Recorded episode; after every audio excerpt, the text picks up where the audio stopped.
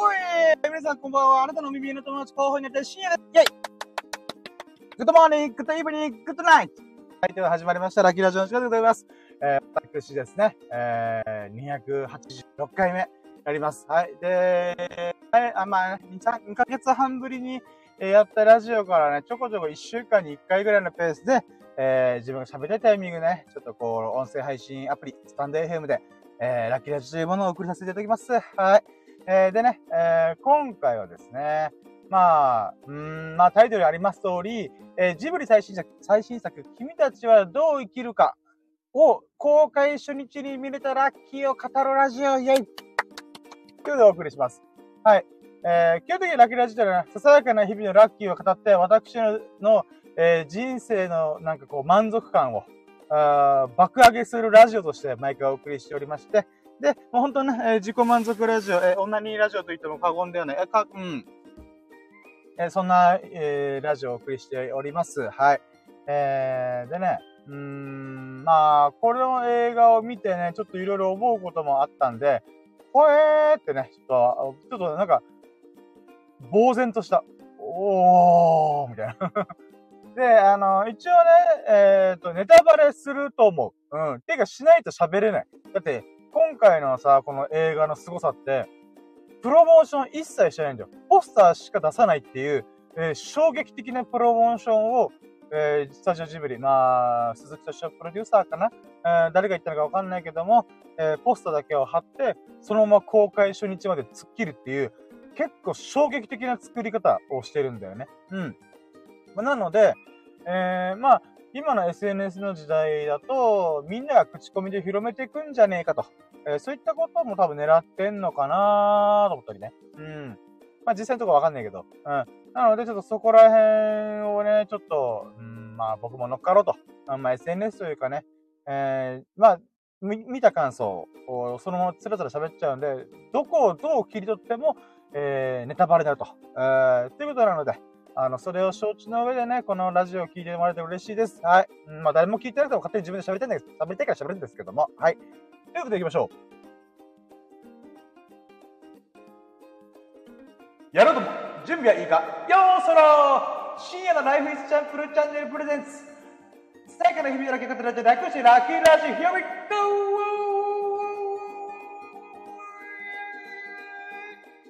君たちはどう生きるかイェイはいあなたの鼓膜狙い決めて、ならじをつけんとけんぱけん。はい。では始まりました。イェイ。いやー、久々だとね、何を喋ったかっていうのは全然覚えてなくてね、ちょっと言いよどんでるところも多々ありましたけどもね、あ始まりました、ラッキーラジ。はい。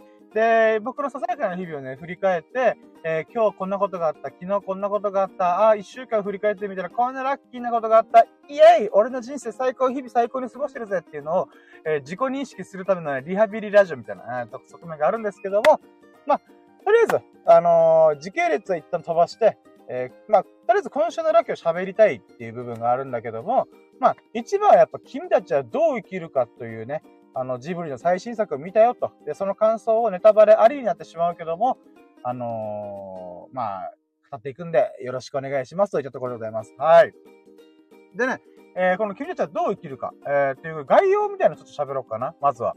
この君たちはどう生きるかっていうものが、まあ、7月14日、昨日だね、えー、に公開されたんですけども、この君たちはどう生きるかというタイトル自体が原作があるんだよね。原作というかね、まあ、小説があって、君たちはどう生きるかっていうのがもともとあったらしいんで。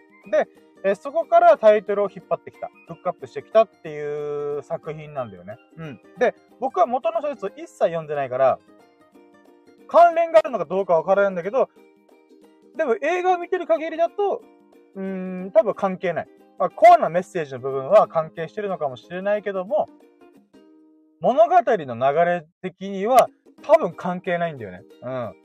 で、まあ、その君たちはどう生きるか、というタイトルからいろんなね、この考察があったりとか、この公開までね、全く情報が出て解禁されてないから、この今、ライブ配信のポスターにある、えー、なんだろう、な、なんだこいつ？鳥？鳥？鳥っぽいけど、なんかくちばしになんか目が覗き込んでるけど、みたいな。なんか下になんか、あ、なんかあるよねみたいな。うん。ぐらいしかないんだよ、情報が、本当に。うん。だからいろんなね、この憶測が飛び交ってはいたんだけども、まあ、実際ね、公開初日に蓋を開けて見に行ってみたら、はあみたいな、うん、こういうことですか？みたいな、うん、っていうことがあったんだわな。うん。で、この、えーと、スタジオジブリの最新作、君たちはどう生きるかの監督をされたのが、もちろんね、宮崎駿監督でございます。はい。えー、で、これまでジブリね、まあ、いろんな、えー、なんだろうな、事情がね、こう絡み合ってる中で、まあ、宮崎駿監督がやるジブリ作品っていうものは10年ぶりなんだよね。ほんとね、ほぼきっちり10年なんだよ。うん。前作の風風立ちぬ。これが多分最後の映画になるんじゃないかって言われてたけど、まあ、結局これがもう誕生したから最後ではないんだけど、この風立ちぬ、生きねばっていうコピーでね、えー、出された 映画が、アニメ映画が、えー、約10年前、2013年に公開されたらしいんだよ。うん。確かそうだったはず。うん。で、そこから約10年の時を経て宮崎駿監督が、えー、監督をしてる映画として、まあ、やっぱ、えー、注目を浴びるわけですよ。うん。でね、あのー、まあ、懐事情、そのスタジオジブリの懐事情を話すと、これね、うん、ぶっちゃけこけまくってるんだよね。うん。あのー、やっぱ宮崎駿監督と高畑勲監督が自分の作りたいアニメ作品を作るっていうところに立ち上がったから、これがね、あの、まあ、高田勲監督、あ、高畑監督も、こう、亡くなってしまったりとか、えー、そういうこともありつつ、ジブリ作品も、この宮崎駿監督以降の監督、他の監督とかに、こう、任せたとしても、なんかそこまで売り上げが見込めないとかね、えー、多分2、3本作ってんだけど、売り上げが上がらないみたいな。うん、つまり、作った分の費用をペイできてないんだよね。うん。ということで、ジブリ的に大丈夫かジブリみたいな。うん、っていうね、ファンからの不安があったりとか。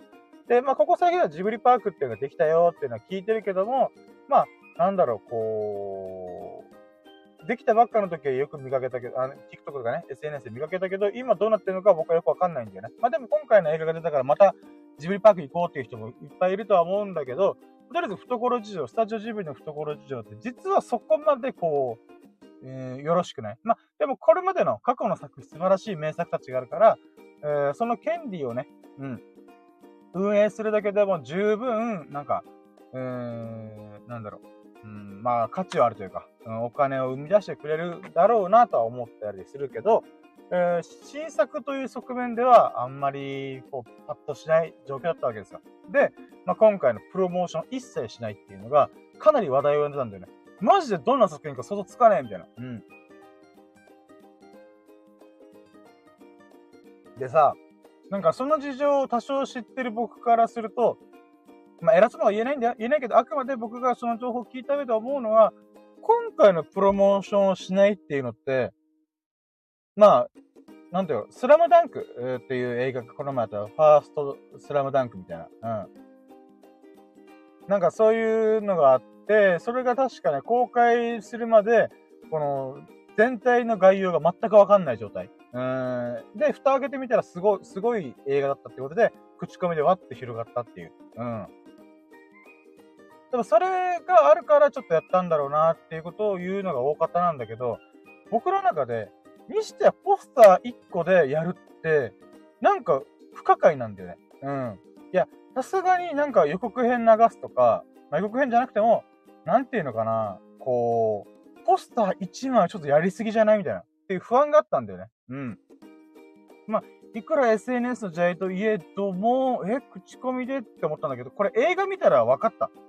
あのね、まあ、まあ、ごめん、結論、結論っていうかね、あの、映画見た後で言うならば、これ、多分、スポンサーついてないんじゃないかな記憶がある。うん。つまりこれ、インディーズあ、待ってよ、あ、ま多分だけど、これ、インディーズ作品になっちゃってんじゃねえかなと思ったんで、僕、エンドクレジット見たんだけど、なんかね、こう、共産的な感じとか、なんかね、あ、もちろんいるかもしれない。僕は見逃しただけかもしれないけど、なんかね、徳間書店とか、なんかテレビ朝日だったりとか、なんかわかんないけど、そっち系のクレジットが俺見当たらなかった気がするんだよ。うん。まあ、ちょ、ちょっとね、見逃したらごめんだけど、まあ、なので、これはね、なんだろう、盛大なインディー作品なんじゃないかなって僕は思うんです。つまり、みんなが求めてるものをやる。お金になりそうな、まあ、みんなが求めてるとお金になるじゃん。お金になりそうなことをやるんだったら、なんていうかな。うん、スポンサー集めて、で、スポン、お金出してくれる人が、試写会やったりとか企画書を見て、あ、これいいよ、これ、この面白そうな映画だったら、うちもお金出すわ、みたいな。その代わり宣伝させてるのは、もうこっちもお金出したからには、プロモーションしまくって、なんかこう、ヒルナンデスとか、そういうお昼の番組、ワイドショーとか、えー、そんなものにこうやったりとか、CM とかバンバン売ったりとか、このテレビで過去のジブリ作品を、あの、再び公開したりとか、うん。そういうことをして、少しでも自分たちが出資した何億円かのペイができるような状態に多分流れを持っていくと思うんだよね。お金を出して、を出したからには。うん。で、あのね、うん、アニメ業界で言うならば、制作委員会スタイルっていうのがあるんだよ。制作委員会スタイルっていうのは、さっき言ったこのプロモーションしたなんで企業がいる。例えばテレビ朝日だったからテレビなんちゃらとか、新聞社とか徳間書店とか出版社とか、えー、そういった人たちが、こう、委員会方式っていうのを作るんだよ。で、もちろん個人、この企業間でね、プロモーションする分にはいいんだけど、このね、制作する段階からもう、この介入させてくれ。そのからお金出すよという。うん。だから今でか、まあ今でっていうか株式会社みたいな仕組みだよね。うん。株主がいっぱい集まって、それをもう取りまとめて、制作委員会というスタイルにして、で、その制作委員会の人にお伺い立てながら、えー、監督とか、えー、プロデューサーとか、うん、作っていくっていうのが、えー、これまでのやり方だったんでね。うん、まあほんと10年、20年前はそのスタイルで、こうなんていうかな、作品を作っていく。そして、お金出した人は、そのお金、あ優れたアニメ作品で出てきた IP、IP っていうか、この、キャラクター、キャラクターを使った商品を売って、儲けていく。うん。っていうのが主流だったんだけど、やっぱね、お金を出したから、こっちということを聞いてくれっていう、ちょっとね、あの、制作委員会の中での権力が強まりすぎちゃったんだよ。クリエイターが、これ絶対面白いっしょってやりたい、作りたいものを作れなくなるっていう現状があったから、じゃあ、原点会議しようって言って、まあ、宮崎駿監督のお弟子さんというか、うん、まあ、うん、まあ、お弟子さんでいいか、お弟子さんで言われる、あの、庵野監督。まあ、エヴァンゲリオンとかね、トップを狙いとか、を作ってきた監督がいらっしゃるんだけど、その庵野監督がやった手法っていうのが、スタジオカラーっていう新しいこのアニメスタジオをぶち上げて、で、全部の権利の、権利関係を、このカラーという会社、そのアニメスタジオカラーっていう庵野監督のスタジオに集約するっていう手法を取ったんだよ。うん。それどういうことかっていうと、先ほど通りに、この制作委員会方式でお金をお金はアニメを作るだけのお金手に入るけども、いろいろあだこうで言われちゃうから、じゃあ自分たちが作れない、作りたいもの作れないじゃん。じゃあ自分たちで販路、このお金を稼ぐ手法をいっぱい試していこう、やっていこうっていうのが、を集約したのが、この、えっ、ー、と、スタジオカラーのやり方なんだよね。うん。なので、このスタジオカラーが作ったやり方っていうのも、まあちょっとある一部のアニメスタジオとかでよく取り入れられ始めてるらしいんだよね。まあその代わり、えー、まあ商業主義っていうのかな。このいろんなキャラクターがいろんなものに出過ぎてしまうっていうのがある。例えば、エヴァンゲリオンのなんかファッションブランド、アパレルブランドとコラボしたり、パチンコとコラボしたり、えー、コンビニとコラボしたりとか。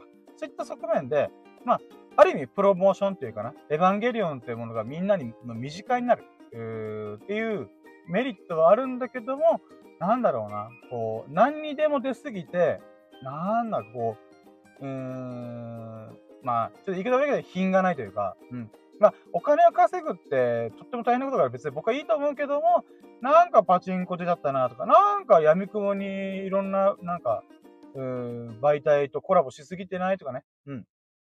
まあそういったことがね、あったりとかするデメリットがあるんだよね。で、今回のスタジオジブリは、おそらくだけど、お金を出すところを絞ってんだよね。ちょっとごめん、あの、本当に、ちゃんとエンドクレジットをちょっと見切れてなかったから、見逃した可能性全然あるんだけど、多分だけど、なんだろう、こう、お金の出し元をめっちゃ絞って、かつプロモーションとかを一切しないから、制作費にそれをすお金、この予算を全部ぶっ込んで作るっていう手法をしたんじゃないかなと。だから、これは SNS があるから多分いけるっしょっていう思惑もあったと思うけど、おそらく、うーこの、プロモーション費用を削らないと、ダメだったってパターンなんじゃないかなと思うんだよ。うん。だから新しいプロモーションっていうか広め方をするぞと言うけども、内情は、うーん、この制作委員会だったりとか、いろんなスポンサーと直で繋がって自分たちでコラボ商品をいっぱい作るとか、そういった手法が受け入れられないだろうな。つまりお金出す側が納得しないだろうな。だからもうお金を絞っていく。うん。っていうことになってしてんじゃないかなと。まあ、だから、ある意味、今現代風の、うなんていうか、プロモーションを使ったインディーズ作品。まあ、原点回帰中の原点回帰じゃない。スタジオカラーがやったやり方自体もすごい原点回帰って言われてるけども、やりたいことをやりと、やり通すためにね。なんだけど、その師匠である宮崎駿監督が率いるスタジオジブリは、もっともっと原点回帰。スーパーインディー作品。うん。っていうのを作り上げたっていうのが今回の作品なんじゃないかと。で、僕は20分ぐらいこの 外堀というか、それ内容と全く関係ない話してないとかいうことになってるけども、僕はこれがすごい面白いなと思ったんだ。うん。だから苦し紛れでも、ある意味 SNS でテクノロジーがあるから、これいけるっしょっていう風に舵を切りくる、切り切ったっていうのがすごい。これやろうと思っても絶対どっかでちきるはずなんだよ。うわ、これお金やばい、稼げない。だけど、宮崎監督が作るから絶対いけるはずって思う。なんか、宮崎駿監督に対して、なんかこう、なんだろう。信念というかね。うん、なんかこう、信用がない、信頼しとかないと絶対無理なやり方をやりきったなって。もうこれだけは僕は大実験の甲斐があったんじゃないかなと思ってんだよ。ただ問題は、このプロモーション一切せずに SNS で口コミで広まるっしょ。この、囲い込んでる状態。だったら、なんていうかな、うん、情報を一切出さずに、えー、このジブリ作品を見た人たちが口コミで広めるためには絶対必要な条件があるんだよね。それが面白かったかどうかだよね。うん。まあ、も、ま、まあ、正直面白くなくても、な、な、逆にすごい面白くないぞ、この作品って言われたとしても、まあ、面白くないってみんなに言われる作品って何っていうことで見るかもしれない。だけどやっぱ、面白かったら何回か見に行くリピーターもいるから、やっぱ、このプロモーション一切しないってやり方を通すならば、誰が見ても面白いって思えるような作品じゃないと、とってもリスキーな行動な、やり方だなと思ったから、僕はね、この公開初日で映画見て、あれ？待って。あ、和弘さんだあGood morning ペコリンじゃ おはようございますコメントありがとうございます。グッドモーニングです。おはようございます。えー、で、あとコメントが、えー、今日と明日お休みなので朝からのんびり聞いてます。あー、そうなんですね。いやー、よかったですね。今日と明日土日お休みなんですね。いいっすね。確か今週3連休だっけ？それもあんま覚えてないけど。えー、いいっすね。のんびり聞いててらっしゃ、聞いてくださいませ。ただ私、これからね、あの、ジブリ作品でネタバレ込みで感想喋っちゃうんで、あのー、もしかしたらね、いや、俺も見るつもりだからやめとくってなるかもしれないですけど、あのー、そこはもうちょっとね、あの、見たばっかなんで、公開初日に見た興奮があるんで、ちょっと、喋っちゃいます。はい。はい。はい。で、あの、まあ、まあね、この、さっきもちょっと言ったんだけど、こう、君たちはどう生きるかって作品は、ポスター1枚だけドンって出して、プロモーション終了っていう、ちょっと衝撃的なやり方をしてるんで、えー、どうしても感想を喋るには、ネタバレ的なものがね、含まれてしまっちゃうので、ちょっとそこは本当申し訳ないです。はい。はい。でね、あのー、まあ、このプロモーションの部分が僕は、あの、まあ、なんだろうな。うーん、とても思惑が見えてしまうな。思惑がある気がするんだよな。で、ただその思惑を貫き通すためには、面白くないと、その SNS、えーで、こう、なんていうかな、広まっていかないから、どうなんだろうと思った僕、この映画を見るまではね。うん。めっちゃ面白い作品を作ったから自信があるのかなと思ったんだけど、ぶっちゃけこれ見て、あのまあ、この、見た後にもいろんな感想のね、SNS の書き込みとか、口コミとか見たんだけど、みんながみんなね、わからないって書いてたんだよ。で、僕もわからなかった。なんだこれみたいな。てか、面白いかどうかもわかんない。なんだこれみたいな。うん。ただ、とんでもなく感情が揺さぶれるし、ずっと2時間の映画をずっと見るっていう謎の現象はあったんだけど、マジでわかんない、これ。うん。だからね、僕はね、こう、見た後に、さっきのプロモーションの話をまた続けちゃうんだけど、これ、スポンサーをつけてたら、スポンサーが納得しないから絶対お金出さないってことを分かったんじゃないかなって思うんだよ、鈴木敏夫プロデューサーはね。うん。だから、もう、そのお金出すのを絞って、プロモーション一切しないっていう方向で、これまで築き上げたブランディング、スタジオジブリというブランドのパワーを使って押し切ろうって思ったんじゃないかなと思ったんだよね。うん。だからこれね、マジでどうなるんだろうと思ってる。うん。だからまあ、工業収入的に、ちょっとね、1ヶ月後とか2ヶ月、ちょっと追って、追ってみてみて。この君たちはどう生きるかが一体どういう結末を迎えるのか。工業収入的に、えー、ギリギリ採算が取れる立ち位置までいけるのか。わかんないけどね。うん、ちょっとそこら辺。うん、ちょっと楽しみ。で、あとね、ちょっとその周りの部分でもう一個ちょっと不可解なことがあったのが、パンフレットが作られてないんだよ。大体ね、映画のパンフレットって、うん、ちょっとしたサブ的な、副収入的な側面があるんだよ。大体一冊が600から800円ぐらいで、まあ薄いんよ。だから、うーん、ある意味劇場でしか買えないグッズっていうことで、まあ、映画を見る前に買う人もいるし、映画を見た後に、あ、これ面白かったから、ちょっと余韻に浸りたいパンフレット買おうっていう人もいたりとかする。なんだけど、これさ、まさかの、まだ作られてないんだって。パンフレットが。うっそーと思って、これこ、なんか情報公開を制限するためにやるにしては、ちょっとね、えと思って。うん。つまりね、これ、画像がどこにも出回らないんだよ。もうこんなこと、マジで大丈夫かってちょっと不安になるけど、まあわかんないけど、蓋開けてみる。ど1ヶ月後、2ヶ月後になればわかんないんだけど、つまりね、劇場の中では、もちろん、頭髪しちゃいけないんだよ。写真撮影、動画撮影、ラジオ撮影、音声録音。ダメ、もちろんダメ。あの、法律縛る、がんじがばらにしら、えー、縛られてるわけじゃん。うん。って考えたら、パンフレットがないっていうことはどういうことかっていうと、SNS で拡散できないんだよ。あくまで感想でしか、この文章だけでしか伝えられないんだよ。まあ、もしくは僕みたいに今ラジオみたいな感じで、自分が喋ったものをこうアップする、えー、拡散していくしかないから、画像で、このポスター以外の視覚情報が一切ないっていう状態にななるんだよね。うん。だから僕、これ、どういうことなんだろうっていうのがわかんないんだよね。これまでの、なんて言うんだろう。映画とか、ドラマとか、そういうアニメとかね、の、なんていうか、広め方、プロモーションの仕方で言うならば、マジでぶっ飛んだ、クレイジーな作戦を決行してるんだよね。えっと思って。だから、パンフレットがないっていうのはそういうことなんだよね。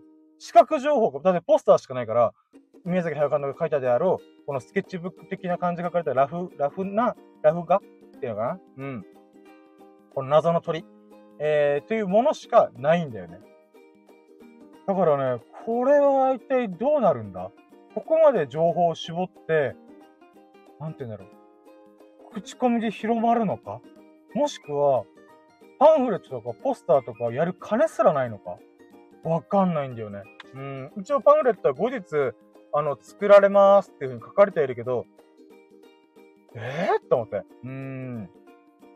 まあちょっとね、これが本当わかんないんだよね。だから SNS プロモーションを前提にするんだったら、最低でもパンフレットはマストで必要だと僕は思うんだよね。うん。だって写真でアップできないから。やっぱね、言葉で語るよりも、写真とか映像があった方が何十倍、何百倍っていう風に情報が伝わるから、あ、こんな雰囲気の絵があるんだ。ちょっと興味があるとかね。うん。このイラストすっごい綺麗とか、そういったものがないとやっぱね、この人を引きつけるの力って弱まると思うから、それとすっごい逆行してんだよね。だからね、今回のプロモーションを狙ってやったのか、それともそうせざるを得なかったのか、わかんないんだよね。でもそれがとっても俺は面白い。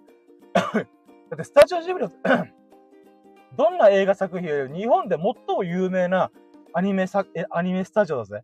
うん。それがやる作戦として、あまりにもね、衝撃的なやり方すぎるんだよな。うん。まあ僕はね、あのー、まあそれが面白、面白いなと思った話ですから。はい。もうだらだら喋っちゃいましたけど、まあ今回のプロモーション一切しないっていうことと、えー、それとパンフレットを公開されたとしても、まだ出さない。うん。だからね、ちょっとこれは、わかんないけど、広告業界、えーと、まあ、クリエイター界隈でかなりぶっ飛んだ作戦をやりきってる。うーん。と思うんだよな、俺は。うん。はい。で、えー、じゃあ、いよいよ感想いくぜ。やっと30分喋ったからね。あのー、なんだろう。もうさすがにね、あのさすがに喋れと。あ僕も喋りたいし。で、えー、じゃあこの作品の、なんだろう、感想のね、大きい部分でね、さっきもちょろっと言ったけど、まずこれね、面白いかどうか俺には分からなかった。うん。ただ、すごかった。うん。どうすごいかっていうと、えー、なんだろうね。狂気を感じた。うん。圧倒的な狂気を感じた。ほんとクレイジー。クレイジー、クレイジー、クレイジーだなって思ったんだよね。うん。それはさっきのプロモーションの方法もしっかりだし、作品の内容もクレイジー。一言で言うならね、日本版、いや、ジブリ版。スタジオ、いや、ジブリでもない。宮崎駿版、不思議の国のアリスを描き切ったって僕思ったんだよね。うん。だからね、この、うん、なんだろう。うん、まあ、ふ、日本、あ、宮崎駿版の不思議の国のアリスを描き切ったっていうことなんだけど、えー、もっと言うんだったら、イマジネーションの臨界点突破かな？僕がもしこれを一言で表すなら。うん。なんかね、それっぽいストーリーはあるんだよ。うん。例えば、うん、まあこれもう、こっからネタバレになっちゃう。どうしても。ポスター1枚しかまだ公開されてないから。うん。時は、1950年代ぐらいの戦争か。戦争、ま、戦争をやってる真っ最中ね。うん。の時代に、えー、東京にいた少年がいるんだけど、その少年が、えー、この、まあ、戦争、空襲なのかな何かの事故なのかわかんないけども、えー、お母さんが入院してる病院があるんだけど、その病院が大火事になっちゃうんだよな。で、その大火事になったゆえに、奥さん、あ、そのお母さんが亡くなっちゃうんだよ。で、その亡くなって数年後にお父さんが再婚するんだよね。その再婚した相手っていうのが厄介なんだけど、お母さんの妹さんなんだよ。うん。どういうこと？かと思うけど、今だと SNS 大炎上しそうな、スレスレな気がすると思うから。うん。で、で、そのお母さんの妹がいらっしゃる実家の方、まあ、元々のお母さんの住んでたところだよね。うん。のところに、この疎開しに行くんだよね。うん、戦争中だから。で、その疎開した先で、えー、不思議な、なんていうか、世界に紛れ込んでいくっていう感じなんだよね。ざっくり言うと。うん。で、その世界に入り込んで、とっても不思議な世界観っていうのかな。うん。例えば、インコが人間みたいにでかくなって、人間を食い荒らさ、食おうとするとか、なんかね、もののけ姫のカラカラってやってるじゃん。あのー、なんか、小玉か。小玉っぽいやつもいたりとか。で、この、なんだろうね。輪廻転生みたいな感じで、その、カラカラ、小玉、カラカラなるよ。小玉みたいなのがいるんだけど、その小玉みたいなやつが、新しい命として、この、生まれてくるとかね。うん。なんかそういったことを描いてるんだけど、それを説明するのすっごい難しいんよ。ほんとね、想像力の世界なんだよ。ビジュアル、視覚情報、目で見たもので、この、目、目に見たもの、もしくは自分が描きたいもの、もしくは脳内にある自分の映像を、そのまんま映画に落とし込んだみたいな感じだから、説明できないんだよ。絵がないと。だから僕がどんだけこう、とっても不思議な世界に主人公が迷い込んで、まあ、迷い込むというかね、その新しいお母さんが身ごもってて、そのお母さんと新たに生まれてくるこの子供、まあ、自分の弟か妹かだよね、うん。を助けに行くためにその世界に迷い込んでいくっていう流れなんだけど、そこで周り繰り広げられることっていうのが、めっちゃ説明しづらいんよ。うん。マジで不思議の国アリス。不思議の国のアリスを言葉だけで表現して、喋るだけで表現しててめっちゃむずいじゃん。猫がいて、そいつがなんかいろんな動きをするんだよねとか、トランプの兵隊がいてって、で、僕らはトランプの兵隊って言って、不思議な国はさ、超有名だから、あ、はいはいはい、あのー、あれでしょ、トランプの女王とかいるんでしょ？って言うけど、その瞬間に頭の中でやっぱあのディズニーの、あのアリスをえ、想像してんだよね。だから話が通じるけど、誰もまだ見てない不思議な国のアリスで、いや、トランプのさ、兵隊さんがいて、あの、このペラペラのトランプにニョキニョキって手足が生えて、で、槍持って、えー、更新してんだよね。で、その先には、あのー、トランプの女王様っていうのがいて、とか言ってる。は？みたいな。うん。ってなるでしょ。今、そんな感じなの。俺喋れねえの。だから、パンフレットがあったらちょっと欲しいなと思ったんだよね。うん。でもそのパンフレットもないから、これ、喋れない、しゃ、喋りで説明できないんだよ。だからこれ感想部分は、もうしょっぴくしかないんだよ。僕もなんかね、喋りたいけど喋れねえ。説明できねえ。で、まあ、今回僕はね、おかんと一緒に行ったんだよ。うん。おかんも休みだったから、じゃあ一緒にジブリ作品公開初日から見に行くっつって、見に行って、おかんと僕感想言い合えないんだよ。多少のなんかこのストーリー的なものは喋れるけど、あの世界について、マジでお互い分かってないから、あー、なんかすごかったね、呆然としたね、ぐらいしか感想が言えないんだよ。うん。だからそれぐらいね、これはある意味、見てほしい。この、僕が説明できないって言ってる理由も見たら速攻わかる。何これってなるから。うん。で、まあだからそういった意味ではね、僕はこれ、イマジネーションの臨界点を、もう、なんかもう爆発するような、爆発寸前の臨界点までもうマッハで突き抜けてった、えー、作品じゃねえかなと思ってんだよね。うん。で、まあ、だから、それをさ、2時間ずっと垂れ流してくるっていう、宮崎駿の狂気っぷりを僕は分かってほしい。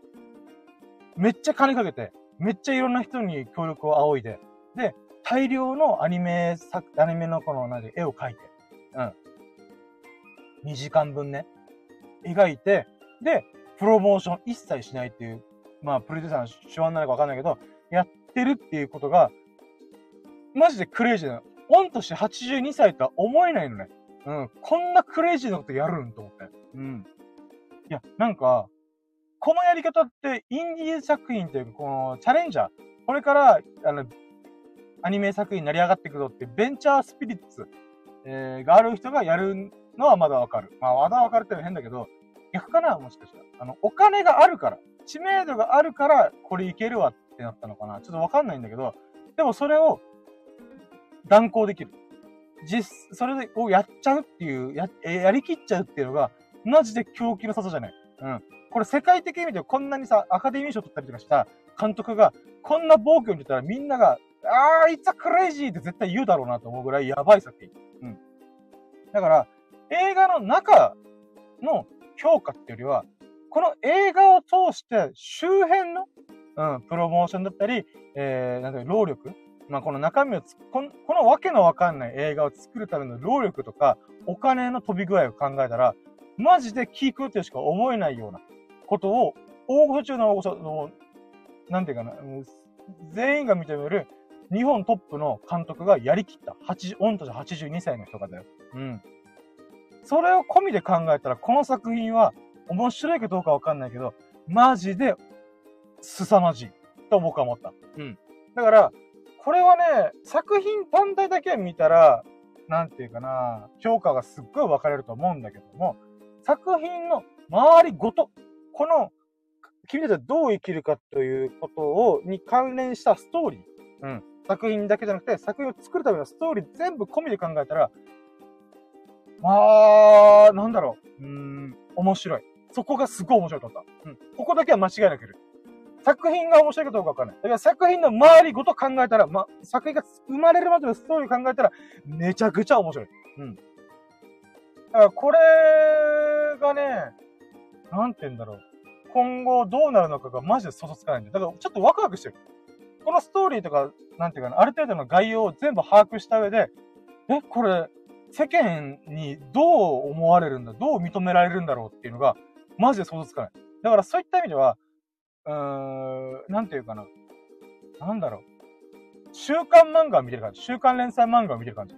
え、これジブリどうすんの？みたいな。うん。ピンチじゃん？これ？みたいな。これ多分、理解してくれる、なんていうかな、お客さん少ないんじゃないとかね。うん。これ大こけするんじゃない？とか、いろんな不安が渦巻くけど、でもそれ込みで全部面白いとは思ってる僕は。だから、これね、なんか、アートにすごい近いなと思ったんだよ。ゴッホとか、うーん、ダリとか、なんかそっち系のアニメをアニメという表現方法を使ったアート作品なんじゃないかなーって僕は思ったんだよね。うん。ちょっと待って、水飲むわ。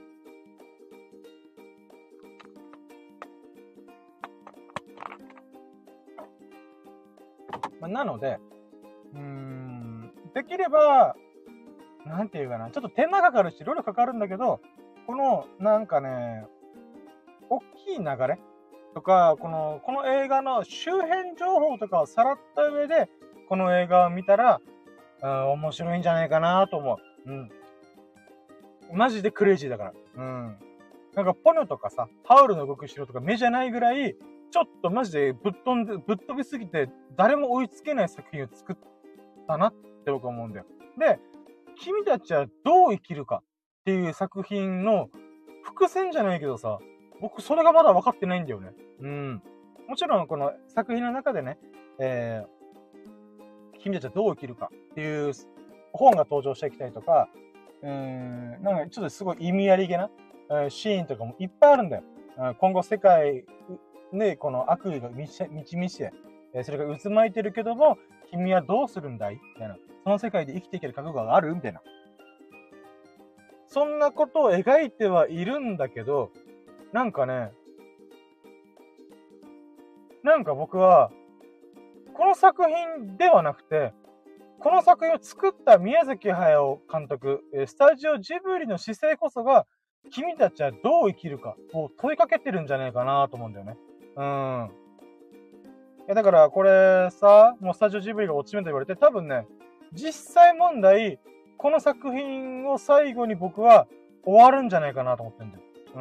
まあ、実際どうわかんないけどさ、まだまだお金か、お金をかき集めて、宮崎駿監督が、じゃあ10年後、92歳の時に映画を発表する可能性も全然あるんだけど、やっぱりね、いつ亡くなってもおかしくない年齢に突入してるから、わかんないんだよね。うん。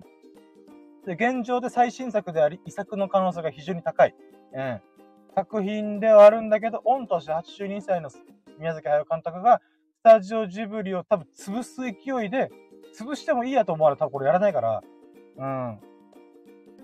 だから最後に大きい花火をドカンと打ち上げたら、っていう側面で考えれば、君たちはどう生きるか。俺はこんなに華々しく散っていくぜっていう感じにも僕は思ってしまうんで、あくまでこれは僕の、僕目線の感覚なんだけど、なんかこの作品におけるスタジオジブリの姿勢こそが、君たちはどう生きる？俺らは今まで国民に愛されるアニメスタジオとして頑張ってきました。お金を稼いできました。いろんなスポンサーつけて、お金をかき集めて、そしてプロモーションもいっぱいして、えー、アカデミー賞を取るぐらいの作品を作れたアカデミースタジオなんだけど、最後の最後で俺らはやりたいことをやるぜっていう、ジブリ版不思議の国のアリスを作ったんぜ、みたいな。うん。っていう姿勢こそが俺たちはこう生きたよ。じゃあ君たちはどう生きる？みたいな、そんなことを突きつけられてる気が僕はした。うん。なので、なんかね、総評、本当に全てを巻き込んで僕の中の評価はめちゃくちゃ面白かった。うん。まあ、でも作品単体で見た時にはわかんない。面白いかどうかは。うん。まあ、なので、今これを喋りながら、まあ、40分ぐらい喋ってるんだけど、なんかそれを喋ってみて思う、思ったのは、あ、やっぱ面白かったんだよ、これ。って僕は思った。うん。だから最後の一花咲かす、みたいな、なんかね、それが泥臭くても、なんか、なんていうかな、一般の多くの人が理解できなくて、やんや言われたとしても、うん、やりきった。やりき、やりきったからこそ、最後に一花咲かす。花火のようにパッて散っていくみたいな、なんかね、その感じがとっても面白いなと僕は思った。うん。まあわかんないけどね。いやいやいや、ちゃんと採算取れるように、俺らやるつもりだよって言うのかもしれないけど、だとしたらね、いろんなことがちぐはぐなんだよね。うん。だから、ここら辺はね、ほんとね、インタビュー記事とかを誰かが出してくれたら、ちょっと見てみたいなと思うね。うん。はい。っていう感じかな。うん。なので、まあ、振り返ってみると、この君たちはどう生きるかっていう作品は、えー、ジブリ版、宮崎駿版、不思議の国のアリスであり、イマジネーション、想像力の限界点、臨界点を突破した。うん。多分これをさ、あのー、そんじょそこらの人が書こうと思っても絶対描けない。うん。っていうか想像すらできない。だからこれまで天空の城ラピュタとかナウシカとか、もののけ姫、えー、千と千尋神隠しとかね、有名な日本国民のほとんどが知ってると言われてるであろうアニメ作品を作ってきたスタジオジブリだからこそ、宮崎駿監督だからこそ、そのストーリーの辻褄が合ってるとか、そんなもの全部吹っ飛ばして、想像力、イマジネーションだけで作品を作るとこうなりますぜっていうね。うん。ある意味ほんと新境地だなと思った。うん。だからアートなんだよ。これは好きな人はめっちゃ好きだろうけど、理解できない人、わかんねえっていう人は、マジでわかんないし、2000円払ってこんなもん見せられた日はたまったもんじゃねえよっていう風にね、うん、思うと思う、みんな。うん。まあ、だけどね、それこそがアートだからね。うん。で、アートの定義で大きいものは、なんていうか、誰もやったことないことをやる。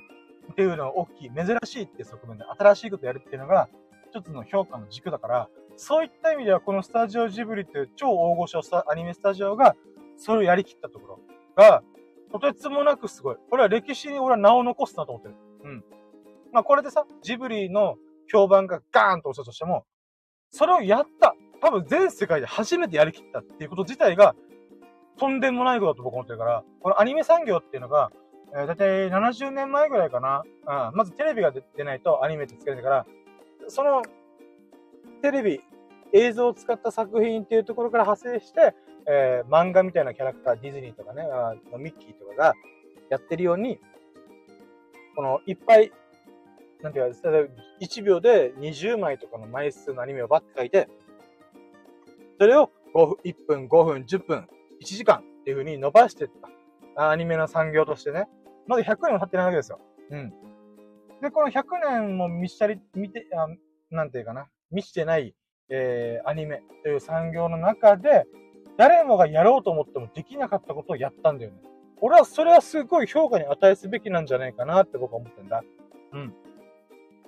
だからね、世界で誰一人やったことがないことをやったっていうところは、とてつもなく評価していいんじゃないかなと僕は思いました。はい。ということで、えー、40分喋ったけど、えー、しかも、ふわふわふわふわした話ばっかをしてしまいましたけども、えー、私たちこれから喋るということです。公開初日に見れて、えー、自分なりに、えー、この作品の感想をこういう風につらつらつらつら喋れたことはとっても良かったです。はい。かな？うん。まあ、うん、そうだね。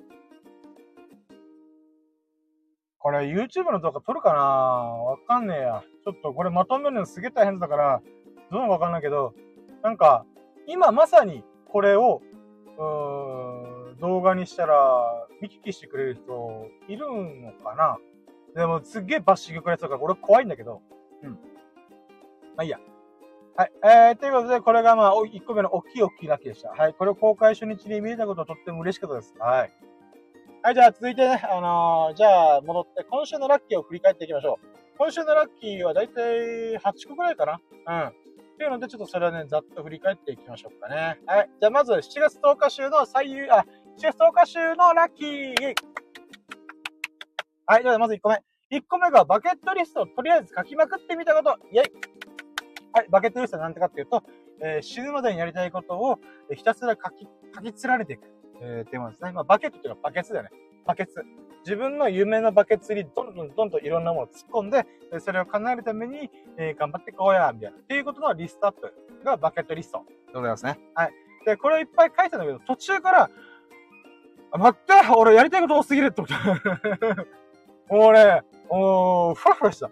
書きながら、まあ、この、一応ね、ま、まとめたらパソコンで一回ね、このバカカカって書いてたけど、終わらねえと思って。うん。なんかね、メモとかもいっぱいあるし、なんていうかな、まだ、あ、これ、あ、これもあったな、あれもあったなって書きながらいろいろ思ったり、だけどね、体力が追いつかなくて、あもうや、頭回んねえか寝よ、みたいな。うん。だから本当はバケットリストでワクワクしながら書くべきなのにさ、俺もう、なんかパンクしちゃってさ、うわ、これまた後日書こう、みたいな、うんってなっちゃって、なんでも一応とりあえずその瞬間書けるものはいっぱい書いた。で、ざっくり言うと、まあ、自分がやりたいこと、行きたいところ、うーん、自分のライフスタイルとかね、そういった感じで、まあ、とりあえず分かりやすく、分かりやすく、お、大きいカテゴリー大きいカテゴリーとりあえず書いて、あのー、やってま、あ、まとめてみました。で、まだまだね、書き捨てられてないところいっぱいあるんだけど、やっぱ一番最初に出てきたのが、えー、世界中駆け巡る。うん。ってことをやってみたいなって、やっぱどうしても思っちゃったんだよね。うん。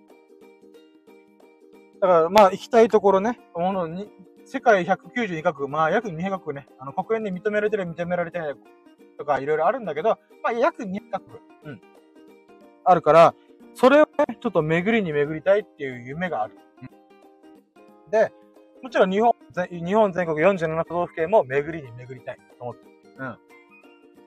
であとオカンのエジプト、オカンと一緒にエジプトのピラミッドを見てみる。だからね、改めて自分で目標を書いてみて、あ、じゃあ調べなきゃと思って調べたんで軽くね。うん。そしたら、エジプトでピラミッドを見るツアー的なものって、1週間滞在でだいたい25万から30万らしいんだよ。で、僕これびっくりして、え、安い？あ、いや、安くない？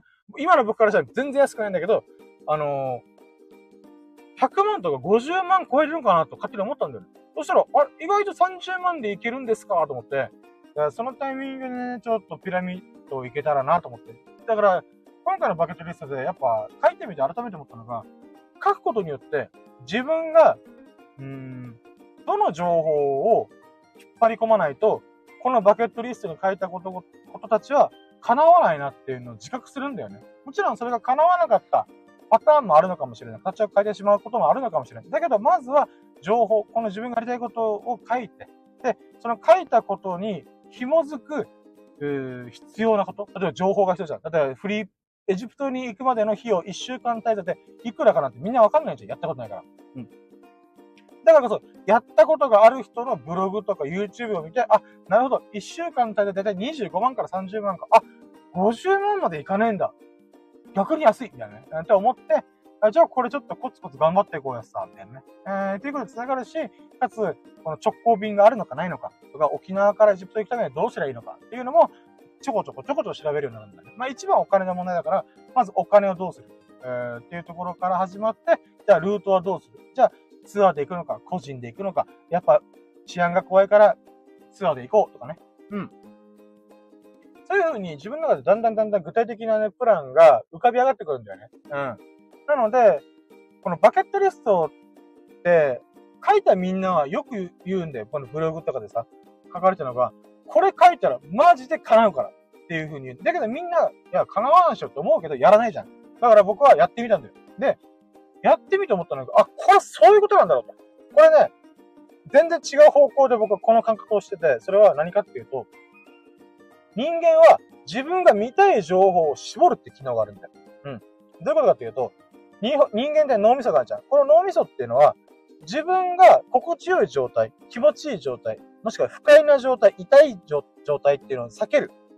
自分の気持ちよくなる方向に突っ走るし、かつ自分が嫌だな、不快に思うな、っていうことに対してシャットアウトするっていう、この、ソート機能があるんで、絞り込み機能があるんだよね。うん。だから、あー、お腹空いたなと思ったら、あれ？ここにラーメン屋あったっけ？って言って、ずっと昔からラーメン屋を今更気づくとかね。うん。わかりやすくなる、そういう感じ。うん。だからラーメン食べたいけどなでもいつも行ってるとこ、この場所から遠いんだよなあれ？近所にお手頃のラーメン屋さんあんじゃん、行ってみよう。みたいな。うん。っていう風に、その情報を相当かける。絞り込みを行うっていうのがあるんだよね。だから本当 Google 検索と一緒ですよ。うん。Google 検索もラーメンで調べたらしんどいじゃん。ラーメンで東京のラーメン紹介したら困るんだけど、今俺沖縄にいるみたいな。なっちゃうから、だいたい検索するときみんな、ラーメンスペース沖縄。なんたら沖縄近くの那覇とか、うん。もしくは名護とか、えー、宮古島とか調べるんじゃん。うん。だから、どんどん絞っていくんだよね。うん。自分が欲しい情報を。それと同じように、僕らが今生きてる状態でも、えー、瞬間でも、ネットとかスマホを使わなくとも脳みそがすでにそれやってくれてんだよ。うん。だからこそ、このバケットリストがよく叶うって言われてる理由は、そこにあるんだなと思った。自分がこのやりたいこと、自分が気持ちよくなること、もしくは自分がこれはやりたくないな、避けたいなっていうことをシャットアウトする。っていうことで、え、これを書けば書くほどそれを意識していく。だからこそ夢が叶いやすくなる。自分がえー、本当に成し遂げたい。あ、これできたら俺超気持ちいいだろうな、テンションぶち上がるだろうなっていうことを自分から調べて絞り込んでいく。えー、もう一個ちょっと例で言うならば、例えばさ、あの、一枚の画像があった時に、男性だったらわかるけど、そのビキニ美女がいて、その奥にワンちゃんがいたとしたら、この画像でワンちゃんに気づいた人います？みたいな。あ、いるわみたいな。つまり女の子の方のプリケツ、水着美女、ビキニ美女を見て、ずーっとそのおけつとかおっぱい見て、おー、かわいいみたいな。でも、そ、すぐそこに、奥の方にちっちゃいワンちゃんがいるって誰も気づいてないじゃない？うん。だ自分が求めることを絞り込むんだよな。どうしてもやっぱ。うん。まあ、だからこそ、あの、このバケットリストをかけてよかったなと思った。で、まだ完結もしてないし、これからも全然書いていくとは思うんだけど、書き足していくと思うんだけども、とりあえずやってみた。そのおかげでエジプトに行くプランの検索をしたりとか、具体的にこういうアクションをやらないと、この夢は叶わないんだなっていうふうに、えー、情報の相当がかかり始めた。絞り込みが行われ始めた。っていう感覚を自分の中で得られたから、あ、これはやってよかったなって、改めて思いました。はい、これがラッキーですね。はい。で続いて、続いて、2個目のラッキー。2個目のラッキーが、待ってよ。はい、アマゾンのプライムデーで、アンダーテールという欲しかったゲームを、えー、購入してダウンロードしたこと、イェイプライムはい、えー、プライムデーですね。はい、アマゾンのプライムデーもう終わりましたけど、7月11日、えー、から、えー、1、2日ぐらいかなにかけて行われた、えー、年間通しての一番の、えー、祭りですね。はい。いろんな商品が激安で、えー、セールされてると。で、結果で言うならば確かね、3億点ぐらい売れたらしい。あくまで、あれ3億円売れたんじゃなくて、売り上げ3億じゃなくて、3億点売れた。うん。だから、最低でも1円以上だったら3億円売れてる。うんだから大体1000円とかさ、1万円のもの買ったりとかするんじゃん、みんな。まあ、一人だ10万とか買い物すると思うんだけど、それで考えたら3億点売れたってやばくない？うん。かけるじゃあ100円以上と考えても、え、待って ?300 億みたいな。うん。最低でも300億売れてる、俺これ、みたいな。うん。とかね。って中で、あのー、これスイッチのソフトの売ってたんだよ。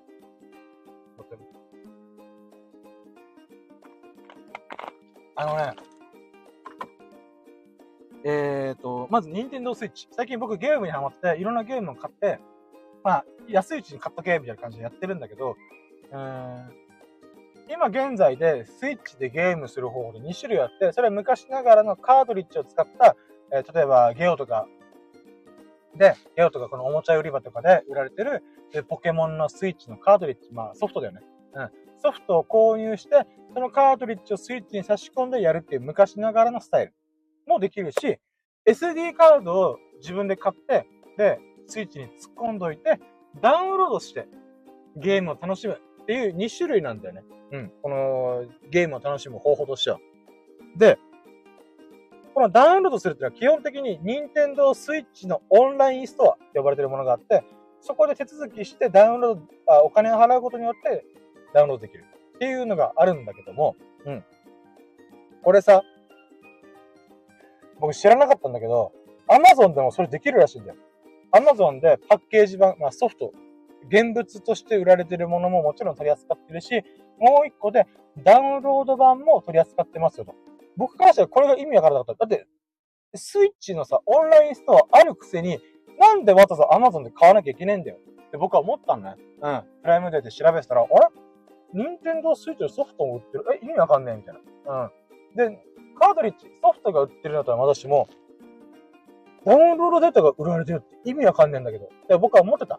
うん。で、いろいろ調べてみたら、このね、えー、スイッチで買うときにさ、あの、なんていうかな、アマゾンで買いたい人もいるっていうことで、どうやら任天堂側がアマゾンでダウンロード版販売することをなんか認めてるらしいんだよ。うん。僕、マジかと思ったんだけど。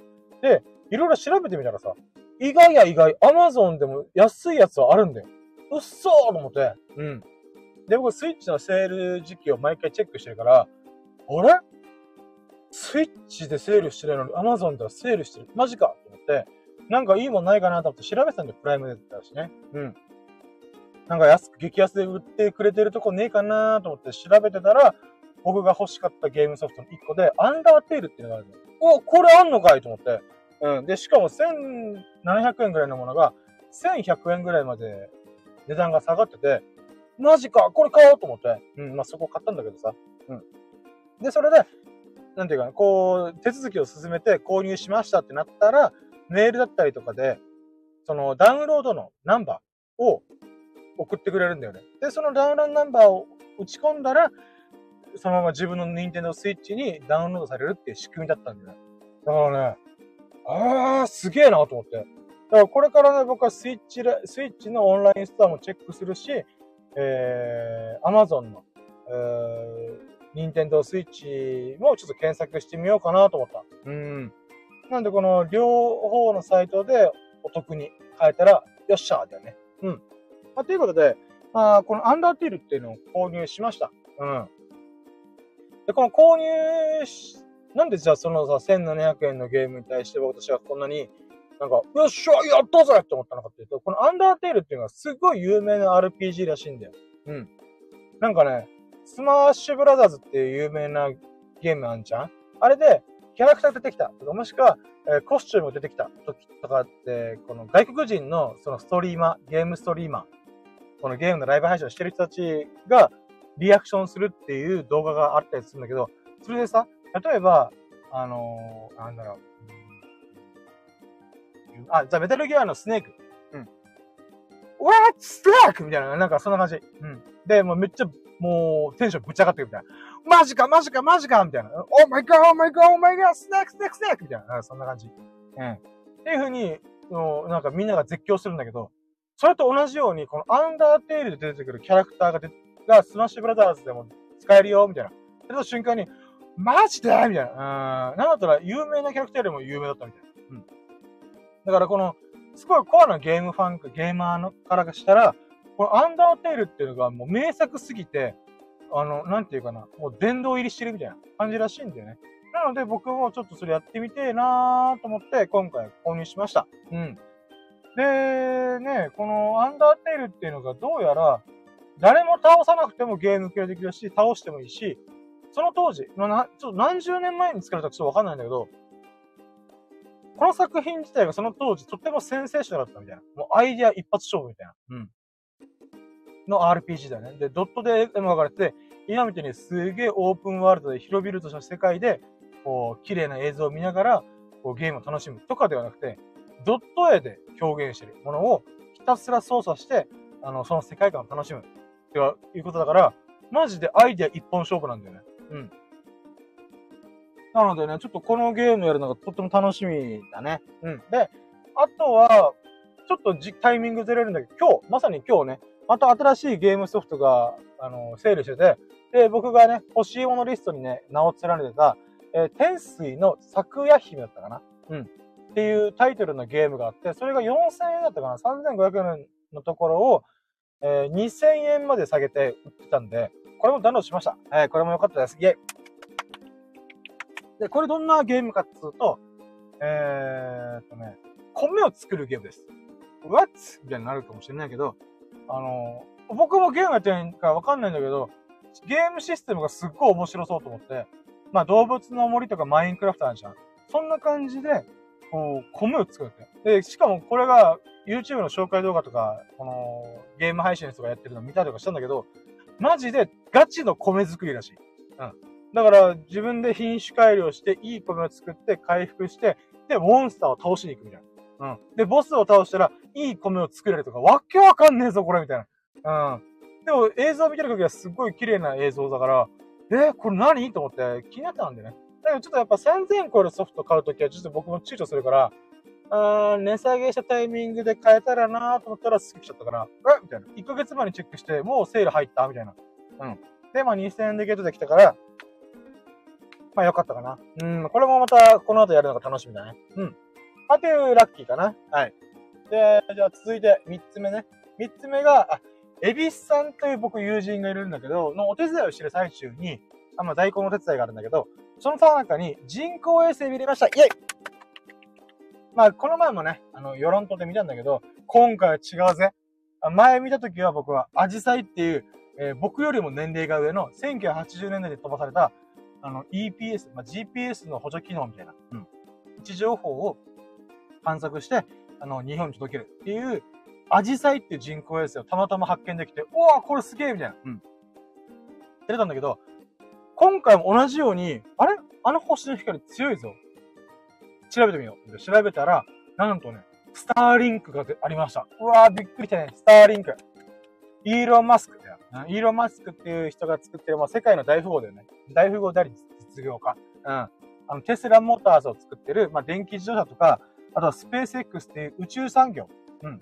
自分たちでロケット作って民間で、えー、宇宙産業を始めようっていうことをしてるイーロン・マスクっていう人がね、ぶち上げた、うん、スターリンクっていうものがあるんだよ。だどういうことかっていうと、まあ、あのね、ロケットを自分たちで作って、宇宙にバンバン飛ばしていくわけじゃん。で、その飛ばし、何回も飛ばして、何個も飛ばして、人工衛星をぶち上げていくんだよ。うん、だから何百、何十個何百個っていう数の、えー、スターリンクと呼ばれる人工衛星を地球上に、地球のこの、周辺に、えー、飛ばしまくるんだよね。で、このスターリンクって、ね、何をしたかったのかっていうと、それは、えー、携帯電話の通信基地局を衛星が賄おうっていう発想なんだよね。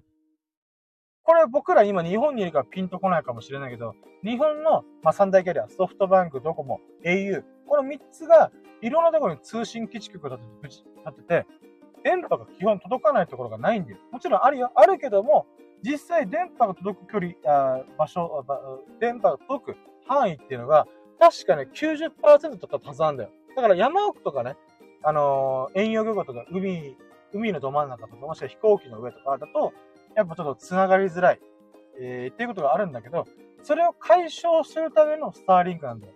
うん。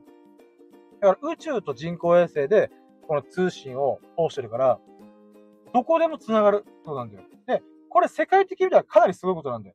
広大な、例えば砂漠とか、めちゃくちゃでかい山、エベレストとかね、もしくは海のど真ん中、電波繋がらないんだよ。だから、地球規模で考えたら、その携帯電話、スマートフォンが使える電波が通ってる地域ってマジで少ないらしいの。多分ね、50%もいってなかったんじゃないかな。まあ、海がでかいからね、一番。うん。まあ、なので、衛星を使って、えー、スマートフォンが通じますよっていうことをややる産業として、宇宙産業としてやり始めたんだよね。で、このスターリンクっていうものが、僕は今までね、まあ見たことなかったから、調べたら、あれ？と思って、あの光ってなんだろうな？あれ多分、星じゃねえんだよなと思って調べたら、スターリンクだった。スターリンクの衛星が今まさにあの光です、みたいな。マジで？みたいな。うん、それがすごい嬉しかった。だからね、人工衛星を見れた喜び、やっぱ嬉しいよね。うーん。マジか、あれスターリンクかいな、みたいなね。うん。で、幸いなことにさ、その時間帯が大体7夜の7時ぐらいだったから、ちょうどね、一番星、うん、が出始めたりとか、他の星の光が少なかったんだよ。だから、その中で、なんで他の星は出てないのに、あの光がすっげえ強いんだろう。多分惑星かなと僕は思ったんだけど、惑星にしてはちょっと、あれ、あの場所おかしいんだけどなと思って調べたら、まあ、人工衛星、スターリンクだったんだよね。うーん。いや、嬉しかった。あれはすげえ嬉しかった。うん。まあ、なのでね、その喜びがあったっていうだけでございます。はい。続いて、続いてが4つ目。4つ目がまたエビスさん関連なんだけど、エビスさんのね、この仕事用の車が故障したんで、まあ、走れなくなるってことじゃなくて、クーラーが故障したっていうことで、さすがにね、沖縄のこの暑い時期にクーラーが故障したのはしんどいべっていうことで、あのー、まあ、なんていうかな、えー、ちょっと送迎すると。この車を、えー、工場に持ってって、で、その工場から家に帰るための車がないから、えー、この深夜お願いできないってことで、あ、もう全然いいですよってことで、あのー、なんでか、えー、送迎しました。はい。で、さらにお礼をいただけたんで、ガソリンスタンドでちょうどね、ガソリン入れなきゃなと思ったタイミングだったので、えー、給油して、さらに次手だからということで吹き上げして、なんかね、僕本当にズボラだから、あの、車のね、なんかガラスが、夜とかちょっと怖かったりするあの、なんかもう曇、曇っちゃったりとか、なんか汚れが目立って、これ運転に支障出るなっていうヒヤヒヤ感があったから、あ、じゃあちょうどいいから吹き上げしていいですかってことで、吹き上げして、あとはタイヤの空気も入れていいですかってことで空気入れて、っていうことをしました。はい、これが4つ目のラッキーです。イェイ、エビスさんありがとうございます。でね、せっかくエビスさんがいるんで、僕がいつも使ってる激安と言われてるガソリンスタンドがあるんだけど、そこと、そこのさ、例えば今沖縄ってだいたい1リッター150円ぐらいなんだよね。うん。なんだけど、そのお店、いつも行ってるガソリンスタンドでは、143円なんだよ。マジでって思うでしょ。で、もちろんそれは、もともと153円のものを10円割引チケットを使ったら143円で販売してますよってことだったんだよね。うわ、安っと思って。だけど僕からしたら、そんな値段で売ってるガソリンスタンド、ここ以外でどこ見たことないんだよ。僕は日本、日本ってね、沖縄全土をね、こういろいろ巡るから、あの仕事から、そういう表示をしてるガソリンスタンド見たことも聞いたこともないんだよ。うん。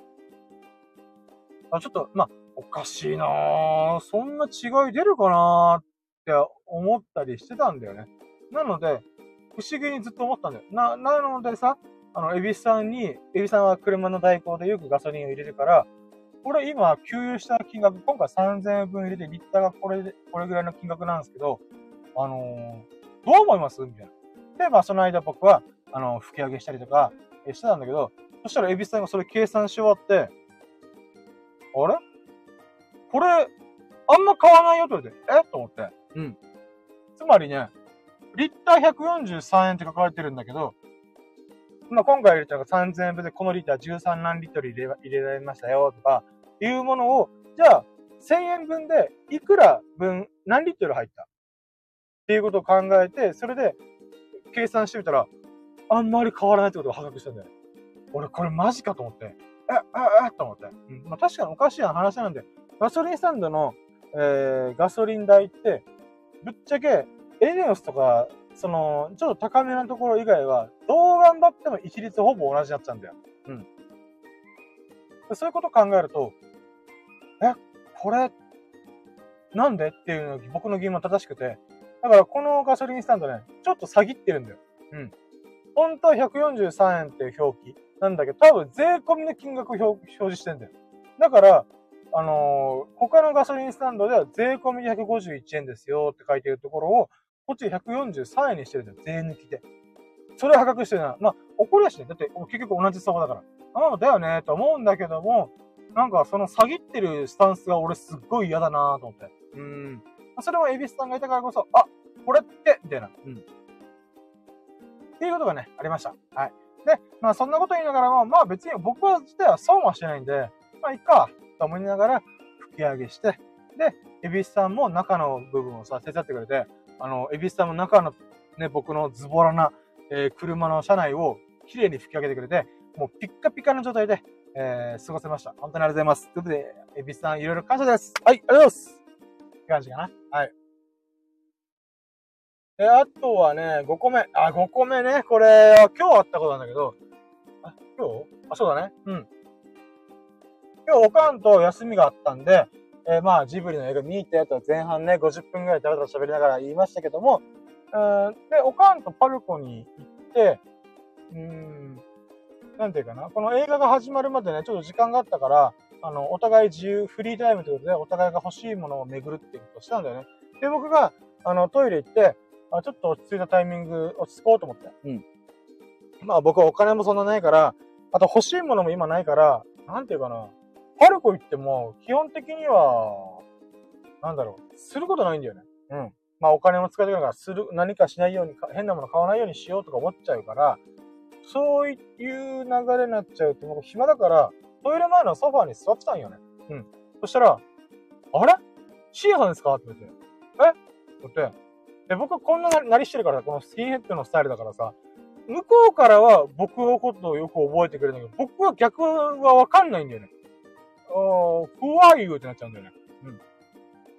なんだけど、あ、僕、学会熱ですみたいな感じで。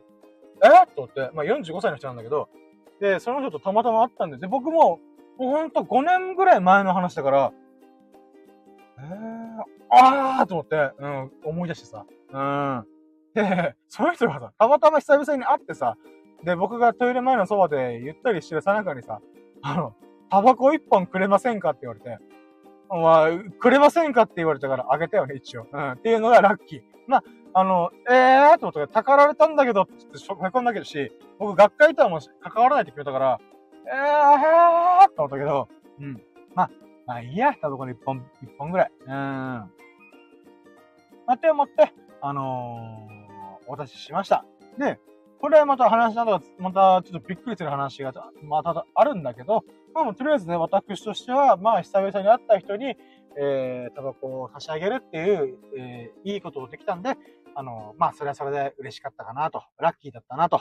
うん、ただ、なるべく関わりたくないから、これ、うん、やっぱこの風貌ってそうなんだよなと思ってね。こっちは覚えてないのに、向こうは覚えてしまうっていうね、えー、難儀な、うーん、スタイルだよな、ほんと。うん。いや、これがさ、SNS で僕の顔見たら、ああ、深夜だっていう風に、なんか思ってくれたら嬉しいよ。嬉しいけど、今のところね、全然そんな様子が見当たらないんで、あのー、ただひたすら自分があんま会いたくないなーっていう人に一方的に覚えられて一方的に出会うっていう。うん。いやまあいいや。うん。はい、ということはラッキーですね。はい、じゃ続いて。続いてが、えー、6個目。えー、おかんと一緒にパルコに行って、えー、鳥玉の鳥料理を堪能して、ジブリの最新作を見て、見たこと、イェイ鳥玉それで、まあ、鳥玉っていうね、あのー、料理屋さんがあるんだけど、まあ、フードコートにあったりとか、もしくは店舗を構えたりとかしてる、えー、お店があるんだよ。この鳥玉。あの、漢字の鳥に卵の玉って書いて、あ鳥玉っていうお店があるんだけど、そこがね、とっても面白くて、絞ってるんだよね、料理を。それは鶏肉専門店っていう風に、鶏関係の料理を専門に取り扱ってるんだよね。で、これもまたこのアイデア秀逸だなと思ったんだけど、鶏ってマジで万能なんだよ。うん。ままず鶏肉があるじゃん。で、鶏肉はもちろんあるんだけど、卵もあるんだよね。うん。で、卵料理もありつつって、卵があるってことは、プリンも作れるんだよ。だから、一つのセットみたいのが、全部卵関係で賄えるんだよ。オムライスがあったり、チキン南蛮があったり、唐揚げがあったり。うん。タルタルソース、タルタルソースもマヨ、マヨネーズもそうだよ。卵関係でも確か。うん。だから、マジで何でもできるんだよ。で、そこに着目して、鶏玉っていうものを作って、で、これが、あの、順調に経営がうまくいって、運営がうまくいって、あの、今のところ確か5、6、5、6店舗ぐらいあるんだよね。で、さらに、その鳥玉面白いなと思って久々に調べてみたその食べながらね。そしたらびっくりすることに、あのー、なんていうかな。えー、この鳥玉というブランドっていうかな、この飲食店としての権利を、あの、串カツ田中っていう、本州ですっごい有名な串カツのチェーン店があるんだけど、そこに売ったって書かれてて、マジかと思って、僕それびっくりしたんだよ。うわーと思って。つまりね、これね、鳥玉が日本全国に出始めるっていうことの前触れなんだよね。うん。まあもちろんね、これ今後うまくいく、どううまくいくかわかんないけども、少なくとも、このフランチャイズというか、この譲渡、権利を譲渡することができてるから、M&A だったかな。それ、会社ということ、会社というものもさ、売り物にできるんだよ。うん。会社の権利とか、この仕組みとか、従業員とか、丸ごと込み込みで、じゃあ、何千万でとか何億円で、えー、譲渡しますっていうふうに、会社ごと売買できるんだけど、それがやったって書かれてたから、ええーと思って、なんかそれがね、ほんとびっくりしました。はい。うん。なので、それも、ね、たまたま知れたからよかったですね。で、あとは、その、さっき冒頭でも言いましたけども、えー、ジブリの最新作見れて、すごい良かったです。嬉しかったです。はい。で、これはね、おかんたまたま、えー、あの、休みが一緒だったんでね、うん。できたってのはとっても喜ばしかったですね。はい。で、その後ですよ。その後、7個目。7個目のラッキーが、まあ、僕、家帰ってきさ、僕夜勤の仕事してるから、いや、もう眠いわと思って、ちょっと昼頃に動いてたから、寝ようと思って寝て、でね、朝の3時ぐらいに起きた、3時、2時ぐらいに起きたんだよ。うん。まあ、それ朝じゃないね。ど深夜。うん。に起きたんだけど、で、そのタイミングで、あ、そうだ。タバコ買いに行かなきゃなと思って。で、僕はさ、僕自身のタバコは、えー、シャグって言われて、あのね、自分で巻いてるんだよ。うん。まあ、道具、フィルターとか巻き紙とか買って自分で巻いて自分の好きな味を堪能するってやり方してるんだけど、それでドンキ行ったんだよ。うん。で、ドンキの閉店が、僕の最寄りのドンキが朝の5時に閉店するから、えー、行ったのが4時半。4時半に着いて、あ、じゃあ買い物しようと思ったら、あ、シエさんって言って、え？と思って、誰？とこんな時間に誰が声かけてくるの？朝の4時半だぜって思ったら、なんと、昼間にパルコで出会った学会員、学会の人と、まあ、たまたま会って、えーと思って。で、僕のタバコ吸ってめっちゃ美味しかったから、あの、交換しませんかって言われて、2本ぐらい交換した。で、さらにカレーパンをもらった。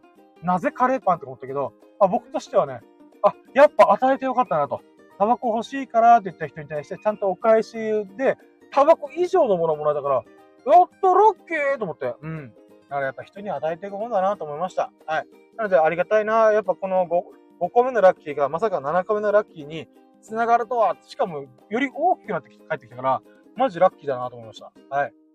で、8個目。8個目が、えー、まあ僕がこのドンキ入って、あやばいもう30分で買わなきゃいけない。まあまあ、慣れてるから10分で終わるだろうって言ったら、僕がいつも買ってるコルツのバニラっていう銘柄が売り切れてて、やっぱな人気だから売り切れちゃうんだよなと思って、まあしょうがないんで、あのー、まあ帰ろうかなって一瞬思ったんだけど、他のドンキとかで巡ってみようかなって一瞬思ったんだけども、これはあえて、ちょっと違うバニラシャグ、バニラのフレーバーのやつを買ってみようと思って、で今回ね、チョイスというシリーズの銘柄のダブルバニラっていうものと、あとはなんだっけな。忘れてたな。ハーベスト持ってみました。今持ってるからちょっと待って調べるわ。なんだっけ？急にすっとぼけた。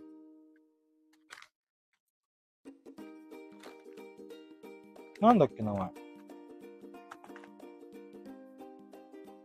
チョイスと、あ、ハーベスト当てた。ハーベストっていう、銘柄の中のバニラフレーバー、バニラ味っていうものを購入しました。なのでね、で、これ調べてみたら、やっぱコルツのバニラって、シャグの世界の中でめっちゃ有名なやつだから、どこでも一応置いてるって言われるぐらい、ほんと有名なやつだから、なんかね、売り切れしやすかったりとか、あとちょっと高いんだよね。うん。で、このハーベストってやつが、コルツのバニラに味がすごい近いよっていうことを噂されてるから、とりあえずそれを買って、味比べしてみて、もしね、このハーベストのバニラが美味しかったら、コルツのバニラとほぼ同じじゃん、これってなるのであるならば、そっちの方がね、100円、200円安いんだよ。うん、グラムの単価とかもちょっと計算して調べたら、あら、これ、コルツのバニラより安いやんけ、と思って。うん。まあ、なのでね、あの、ちょっと今後ね、このハーベストのバニラが美味しかったら、えそっちに切り替えていこうかなと思いました。はい。なので、これもね、結局コルツのバニラが売り切れてないと。私はわからなかったんですから。うん。まあ、どんな味がするかっていうのはちょっとね、今後のお楽しみなんですけども、まあ、久しぶりにね、このコルツのバニラに行き着くまで僕いろんなバニラフレーバーを試したんだけど、やっぱ結局コルツのバニラが一番美味しいわと思ってた、思ってたんだよね。うん。まあ、なんだけど、ちょっとね、もう一回ちょっとバニラフレーバーのシャグを探し歩こうかなと、えー、そう思いました。はい。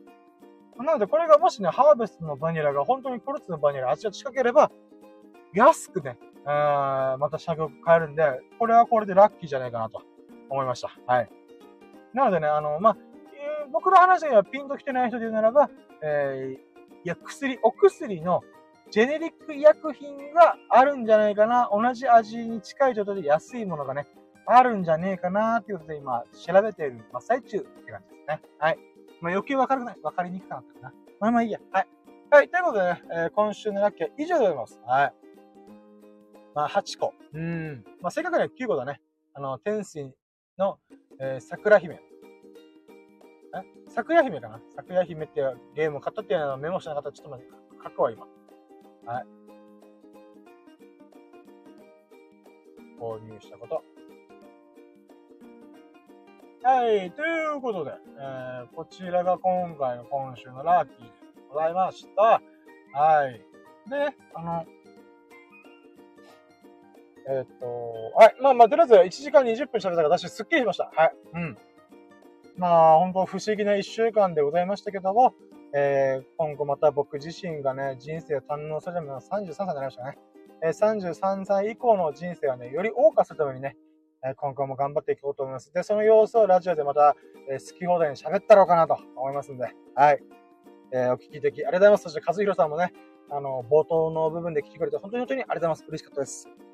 はい。ということで、えー、今回の286回目、ジブリ最新作、君たちはどう生きるかを見た感想、あ、見れたらラッキーを語るラジオということで、お送りしつつ、今週のラッキーを振り返ってまいりました。えー、ささやかな日々のラッキーをね、もう全身全霊堪能できて私はもう大満足です。はい。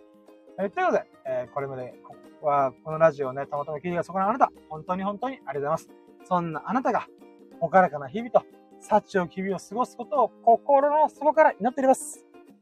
Thank you for listening and, あ、Thank you, あ、うわ、また噛んだ。Thank you for listening.